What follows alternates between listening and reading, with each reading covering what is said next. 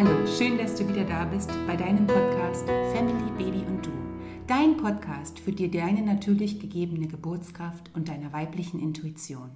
Mein Name ist Kerstin Wilhelmina Ten. Ich bin gelernte Hebamme, habe Hausgeburten auf der ganzen Welt begleitet, bin Autorin und arbeite jetzt als Geburtscoach. In den nächsten Podcast-Folgen geht es um das ganz große Thema, die Kraft der Elternliebe. Und heute beginnen wir mit dem Thema wie die Zuwendung das kindliche Gehirn prägt. Ich versuche euch komplexe Themen einfach zu erklären, sodass ihr versteht, warum und wie das Babygehirn funktioniert. Auf geht's! Heute ist wieder einer dieser wunderschönen Frühlingsmorgens. Mein Kater, der nach dem Frühstück faul auf der Steinbank in der Sonne liegt, streckt sich genüsslich in seiner vollen Größe. Es ist ein Bild unbeschwerten Seins. Ein Moment, in dem die reine Existenz und das sinnliche Vergnügen an der Sonne, Luft und einem gefüllten Bäuchlein zum Leben ausreicht. Doch wenn ein großer Hund um die Ecke käme, würde der Kater sein eigenes Sein auch verteidigen, von der Bank herunterschießen und sich verstecken oder falls Fluchtwege versperrt werden, einen Buckel machen und fauchen, um den Hund durch dieses bedrohlichen Anblick irgendwie in die Flucht zu schlagen. Auch wenn ein großes, bohrendes Hungergefühl in ihm aufmerksam machen würde, dass seine Form der Energiezufuhr jetzt irgendwie notwendig ist, würde er dafür sorgen, sein Sein durch die Verfolgung einer Maus oder einer Wühlmaus in Gang zu bringen. Er mag sich seiner selbst nicht bewusst sein und zu keiner verbalen Kommunikation fähig sein, aber er verfügt um ein grundlegendes Gefühl und eine Reaktion, die sein Verhalten auslöst und sein Überleben sichert. Auf dieser Ebene fängt auch ein Mensch an. Wir teilen mit den höheren Säugetieren grundlegende Hirnstrukturen, die das Überleben sichern. Ein Neugeborenes verfügt eine, über ein funktionierendes Grundversion dieses Systems. Es hat ein betriebsfertiges Nervensystem, das es zum Atmen befähigt, ein visuelles System, das ihm erlaubt, die Bewegung in seiner Umgebung zu verfolgen und die Gesichter zu sehen, die sich ihm herabbeugen. Ferner ein im Hirnstamm residierendes Grundbewusstsein, das auf sensorische Erfahrungen reagiert und sich im Rahmen von Überlebensbedürfnissen äh, deutet. Zudem verfügt der Säugling über einen elementarischen Reflex wie die Fähigkeit, die mütterliche Brust zu finden und Milch zu saugen. Er beherrscht einige traurige und auch wütende Schreie, um die Aufmerksamkeit der Mama auf sich zu lenken und reagiert bei Gefahr automatisch mit einer defensiven Erstarrungshaltung. Wie Jack Pengsep es formulierte, bei Tieren feststellten emotionales, emotionales System entspricht richtig gut der Annahme und die grundlegenden emotionalen Systeme des Menschen.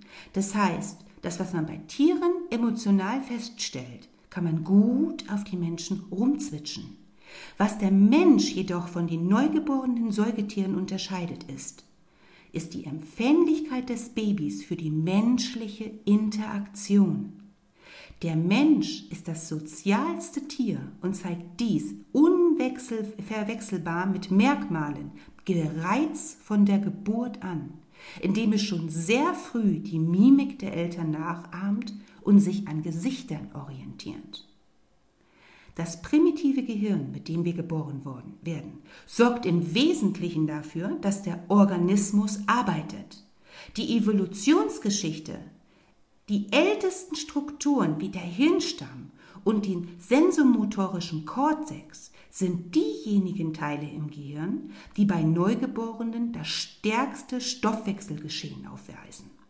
Für den Säugling hat, das, hat die innere Regulation des Körpersysteme oberste Priorität und schon bald folgt die Anpassung an die äußeren Bedingungen, die größtenteils über seine emotionale Reaktion erfolgt. Das Baby sucht aktiv die Inter äh, Interaktion mit anderen, wendet sich von ihnen ab, wenn es sich überfordert fühlt, oder erstarrt, wenn es sich bedroht fühlt. Es verfügt bereits ein, über ein rumäisches, emotionales und eine Selbstregulation. Emotionen dienen in erster Linie als Handlungsorientierung. Sie signalisieren, ob man sich bestimmten Dingen zuwendet oder von ihnen abwenden sollte. Eine Gefahr auszuweichen ist wahrscheinlich die elementarste Überlebensreaktion. Und es ist nicht überraschend, dass das Angst- und das Selbstschutzzentrum, das in der Amygdala sitzt, zu den ersten Hirnregionen gehört, die heranreifen. Wenn wir zum Beispiel einen Zweig auf dem Weg entdecken, der aussieht wie irgendeine Schlange, dann springen wir erschrocken zurück oder erstarren. Wir handeln, bevor wir denken. Obwohl diese Art der Reaktion fest verdrahtet und automatisch ist, können sie jedoch durch Lernerfahrung und Erinnerung beeinflusst werden. Wir passen uns den gegebenen Bedingungen an, indem wir uns die besonderen Erlebnisse, die uns in frühester Kindheit ängstigen, einprägen und sie bewusst ins Gedächtnis rufen. Wir nutzen sie als Signale, die zum unauslöslichen, unbewussten Grundstock unserer Furchtreaktion werden. Werden wir in frühester Kindheit schlechte, Erfahrungen, zum Beispiel mit einem Babysitter machen, der eine schrille Stimme hat, wird unter Umständen für den Rest seines Lebens dieser Mensch vor irgendwelchen schrillen Stimmen zurückstrecken, ohne zu wissen warum. Diese unterschwelligen emotionalen Systeme erzeugen den Allgemeinzustand des Organismus und die Grundbedeutung, die wir Situationen zuschreiben. Annäherung oder Vermeidung, Leben oder Tod. Jonathan Turner ist allerdings der Ansicht, dass diese grundemotionalen Wut und Furcht viel zu negativ sind, um die Basis für eine soziale Lebensweise zu bilden. Das mag bei Katzen funktionieren, die hauptsächlich interagieren, um ihren, ihr jeweiliges Revier zu verteidigen, aber nicht bei Spezies, die sich zu sozialen Gruppen zusammenschließen. Eine soziale Lebensweise, wie sie bei den Menschen ist, erfordert einen Grad an Einfühlungsvermögen und Empfänglichkeit für andere, der im übrigen Tierreich im Allgemeinen nicht erforderlich ist. Die Menschen dagegen brauchen weit mehr als Furcht und Wut und um kooperativ miteinander zu leben. Turner zufolge ist der Grund, warum sich Furcht und Wut zu komplexen emotionalen Zuständen wie Traurigkeit, Scham und Schuld entwickeln, alles Gefühle, die dazu beitragen, dass wir unser Verhalten kontrollieren, um soziale Ziele zu erreichen. Gleichzeitig wurde die Grundemotion der Befriedigung zu den intensivsten Gefühlen von Liebe, Freude und Glück erweiternd, die dazu beitragen, die Verbundenheit zwischen den Menschen zu fördern. Als sich Schicht um Schicht dieses komplexe Gefühl in der menschlichen Interaktion entwickelte, nahmen sie auch psychologische Gestalt in den konkreten Hirnstrukturen an. Seit Paul MacLean im Jahre 1970 darauf hinwies, dass es ein dreieiges Gehirn oder drei Gehirne in einem gibt, ist mittlerweile allgemein anerkannt, dass die Hirnstruktur evolutionsbedingt ist. Zuerst kam das Reptiliengehirn, dann entwickelte, entwickelte, sich das emotionale Gehirn des Säugetiers und schließlich der menschliche Neokortex. Wie Rick Morgeson anschaulich beschreibt, ist das menschliche Gehirn wie so ein altes Bauernhaus, eine bunte Ansammlung von Anbauten und anderen Erweiterungen, die den ursprünglichen amphibischen, reptilischen Geräteschuppen in der Mitte verbergen. Die elementaren Gehirnfunktionen finden sich in diesem Geräteschuppen, an der Hirnbasis, über der sich die emotionale Reaktionssystem entwickelt. Jenseits und im Umkreis dieses Systems liegt der präfrontale Kortex und der Cyrus die man für den denkenden Teil des emotionalen Gehirns hält. Hier werden emotionale Erfahrungen verknüpft und alternative Handlungsmöglichkeiten erworben. Turner zufolge entstand das vernunftbegabte Denken und die sprachliche Fähigkeit des Menschen aus der Fähigkeit, sehr befühlsbetont zu reagieren. Als sich das emotionale Gehirn entwickelte und wir in gefühlsmäßiger Hinsicht quasi komplexer und differenzierter wurden, ergaben sich mehr Alternativen und Entscheidungsmöglichkeiten bei unserer Interaktion mit anderen.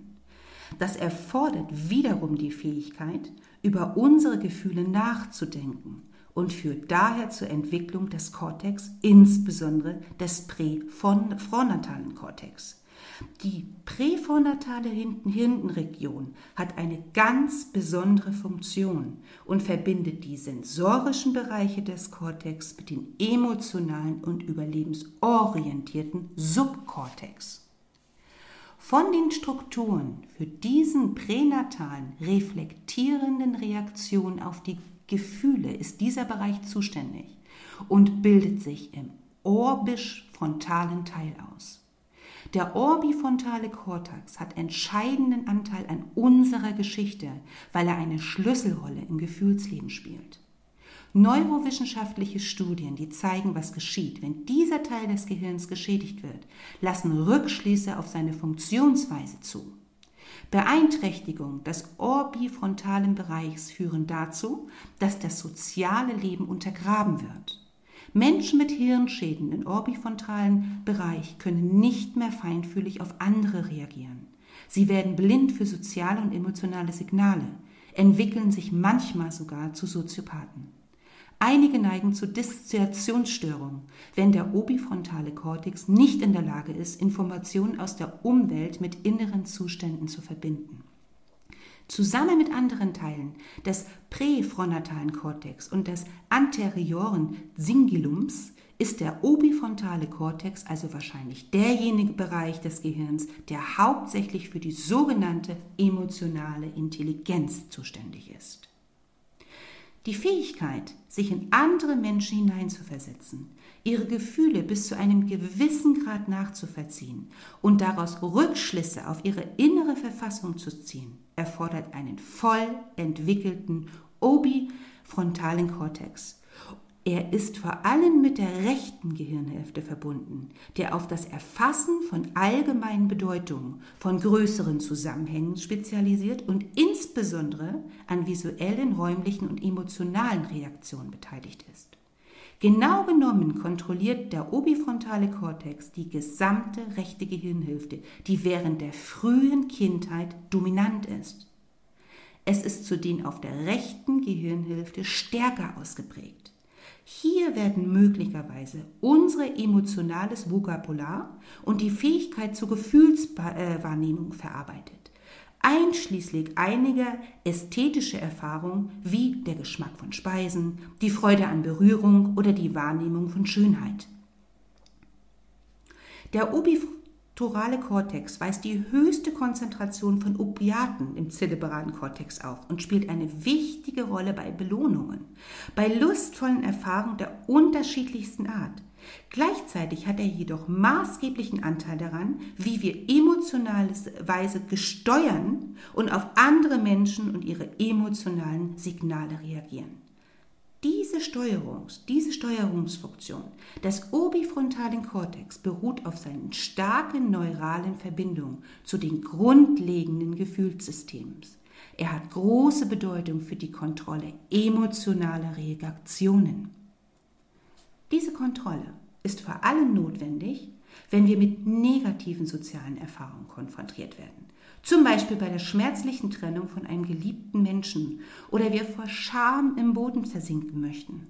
Obwohl starke soziale Gefühle spontan von den tiefsten Schichten des Gehirns in der Amygdala und im Hypothalamus erzeugt werden, wirkt der präfrontale Kortex als eine Art Kontrollzentrum, von dem aus diese und andere Teile des Gehirns aktiviert oder gehemmt werden können. Wenn jemand heftige Wut, Furcht oder sexuelle Begierde verspürt, registriert der obifrontale Kortex, ob ein Verhalten im gegebenen Moment sozial angenehm ist und kann solch eine spontane Gefühlsregung unterdrücken. Er zügelt den Impuls, indem er nachdenkliche, komplexe Motivationen aktiviert. Durch seine Verbindung zu dem primitivsten Hirnsystem kann er Wutanfälle verhindern, Furcht auslösen und ganz allgemein Gefühle bremsen, die in den subkortinalen Bereichen entstehen. Diese Fähigkeit, spontane Impulse und Bedürfnisse zu unterdrücken oder aufzuschieben, bilden die Grundlage für unsere Selbstbeherrschung und Willenskraft, ebenso wie für unsere Empathiefähigkeit. Dennoch arbeitet der obifrontale Bereich im Grunde als Gehilfe der emotionalen Impulse. Er kann nur für eine Feinabstimmung der tiefen Hirnstrukturen sorgen, solange diese aktiviert sind. Er arbeitet nicht eigenständig. Dass die Wissenschaft diesen Teil des Gehirns bislang relativ wenig Aufmerksamkeit widmete, hängt möglicherweise mit einem kortikalen Chauvinismus zusammen, eine Überbewertung des höheren Kortex und seiner Vernachlässigung dieser Region, die Kortex und Subkortex verbindet. Für mich, für mich war es eine überraschende Entdeckung, dass wir nicht mit dieser Fähigkeit geboren werden. Manche Eltern schlagen ihre Babys in der vergeblichen Hoffnung, dass es sein Geschrei einstellen oder den faden Möhrenbrei irgendwie aufisst, mit dem äh, die Mama es seit einer halben äh, Stunde füttert. Doch es hat keinen Sinn, einen Säugling Disziplin beibringen zu wollen oder zu erwarten, dass er sein Verhalten kontrolliert, weil sein Gehirn noch nicht über diese entsprechende Fähigkeit verfügt. Er kann nicht bewusst über diese Frustration seiner Mutter nachdenken und beschließen, seinen Brei aufzuessen, damit sie in guter Laune bleibt. Seine sozialen Fähigkeiten sind bei der Geburt größtenteils als Möglichkeit vorhanden. Doch noch keine Gestalt haben diese Möglichkeiten angenommen. In Leuchtbuchstaben sollte man in die Nachthimmel schreiben, dass sich der orbifrontale Kortex, der einen Großteil unseres Menschseins ausmacht, nahezu gänzlich postnatal entwickelt, also erst nach der Geburt. Dieser Teil des Gehirns bildet sich nach der Geburt auf und der Reifungsprozess setzt frühestens im Krabbelalter ein.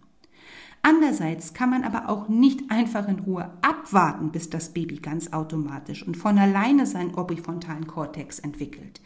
Dieser Prozess verläuft nicht automatisch. Wie sich das Gehirn des Säuglings entwickelt, ist vielmehr das Ergebnis der speziellen Erfahrungen mit anderen Menschen in seiner Umgebung. Ganz wichtiger Satz. Die Herausbildung des Gehirns ist äußerst erfahrungsabhängig, was jeder Wissenschaftler sagt. Das bedeutet, dass es durch Erfahrungen aufgebaut wird, wahrscheinlich aus einem guten evolutionären, evolutionären Grund, nämlich damit, dass der neue Mensch so geformt werden kann, dass er optimal in die Umwelt hineinpasst, in die er hineingeboren wird. Und eben weil wir als Baby so abhängig sind und unser Gehirn in diesem Stadium so modellierbar ist, können wir lernen, uns in jede Kultur und in jede Umwelt anzupassen, in der wir einmal landen. Ich stelle mir das inzwischen so vor, dass unser Gehirn in der Säuglingszeit von den älteren Mitgliedern der Gemeinschaft sozial programmiert wird, damit wir uns der speziellen Familie und der sozialen Gruppe anpassen, in der wir leben müssen.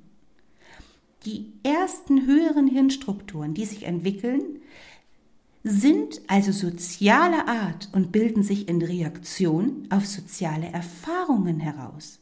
Anstatt das Baby mit Lernkarten zu beschäftigen, wäre es in seinem Entwicklungsstadium wichtiger, wenn man es einfach in dem Arm halten und sich an ihm freuen würde. Ohne die angemessenen sozialen Erfahrungen, die es im persönlichen Kontakt mit einem fürsorglichen Erwachsenen entsteht, wird sich der obifrontale Kortex wahrscheinlich nicht optimal entwickeln.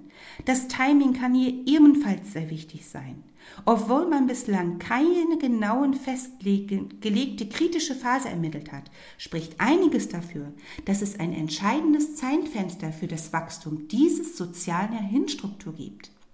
Der Primatenforscher Harry Harlow hat in seinen früheren Experimenten festgestellt, dass Affen, die im ersten Lebensjahr in sozialer Isolation lebten, praktisch autistisch wurden und die Fähigkeit verloren, Beziehungen zu anderen Affen herzustellen.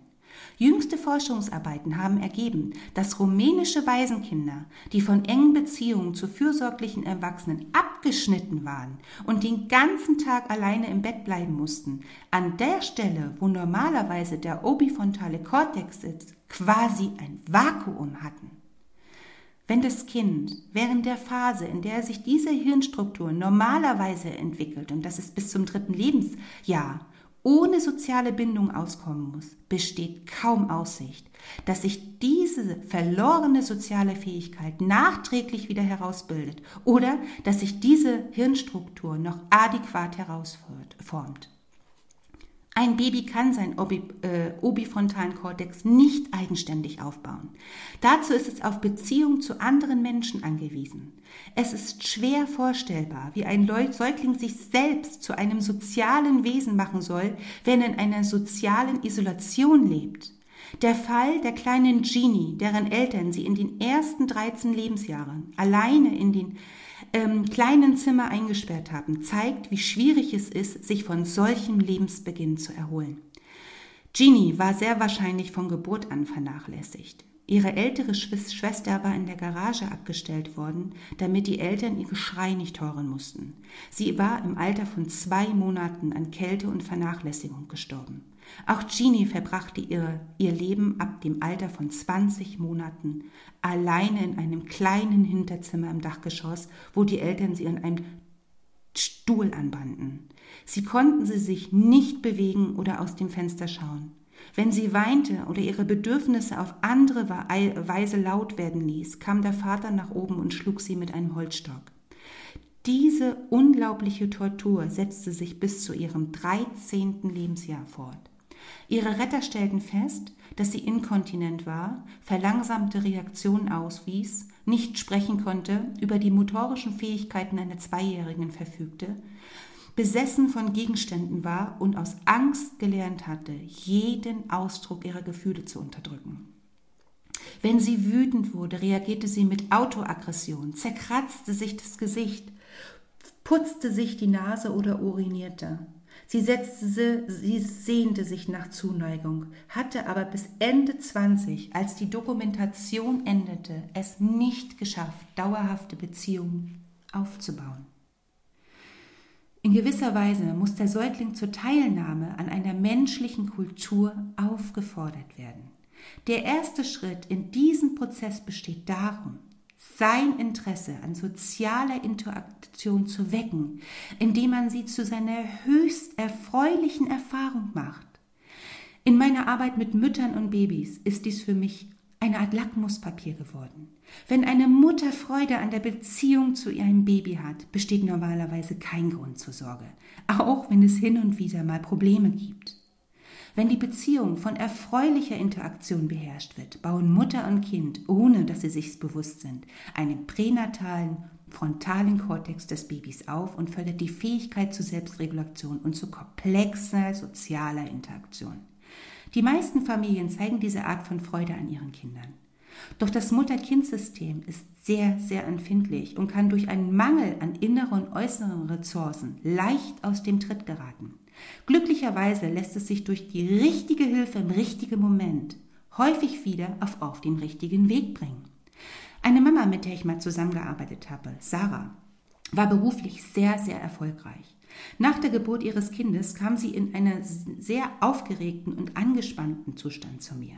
Sie hatte große Probleme beim Stillen. Sie war relativ spät Mama geworden und wollte unbedingt alles richtig machen. Aber die Anspannung zwischen Mutter und Kind war mit den Händen greifbar. Das Baby hatte einen leeren, ausdruckslosen Blick und wandte sich ab, wenn die Mama sich näherte. Sarahs Groll auf das Kind war so groß, dass sie mir gestand, sie könnte nicht mal an einem Fenster in einem größeren Stockwerk vorbeigehen, ohne mit dem Gedanken zu spielen, das Baby hinauszuwerfen. Doch diese Situation verbesserte sich innerhalb von Wochen, als die Mutter lernte, das Baby die Führung zu überlassen und darauf zu achten, wie es ihr und seinen Bedürfnissen signalisiert wird.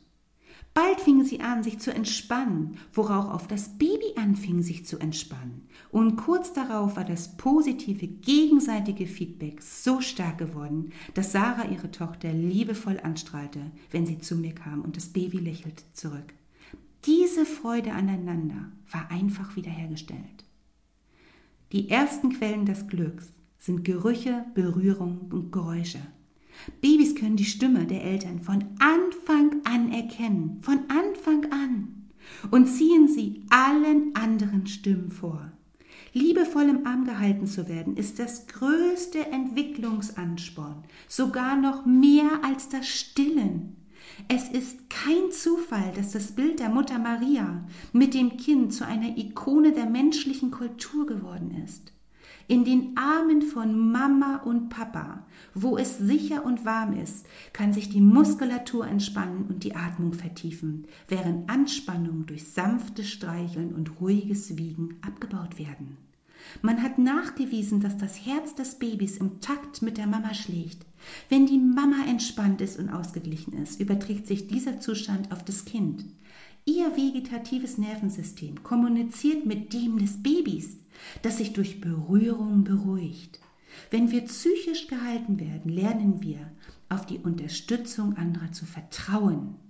Es gibt einen Moment, in dem Ashley Montanas Film Touching, der das auf ganz bewegender Weise einfängt. Ich weiß nicht, wer ihn kennt, diesen Film, es lohnt sich ihn anzuschauen.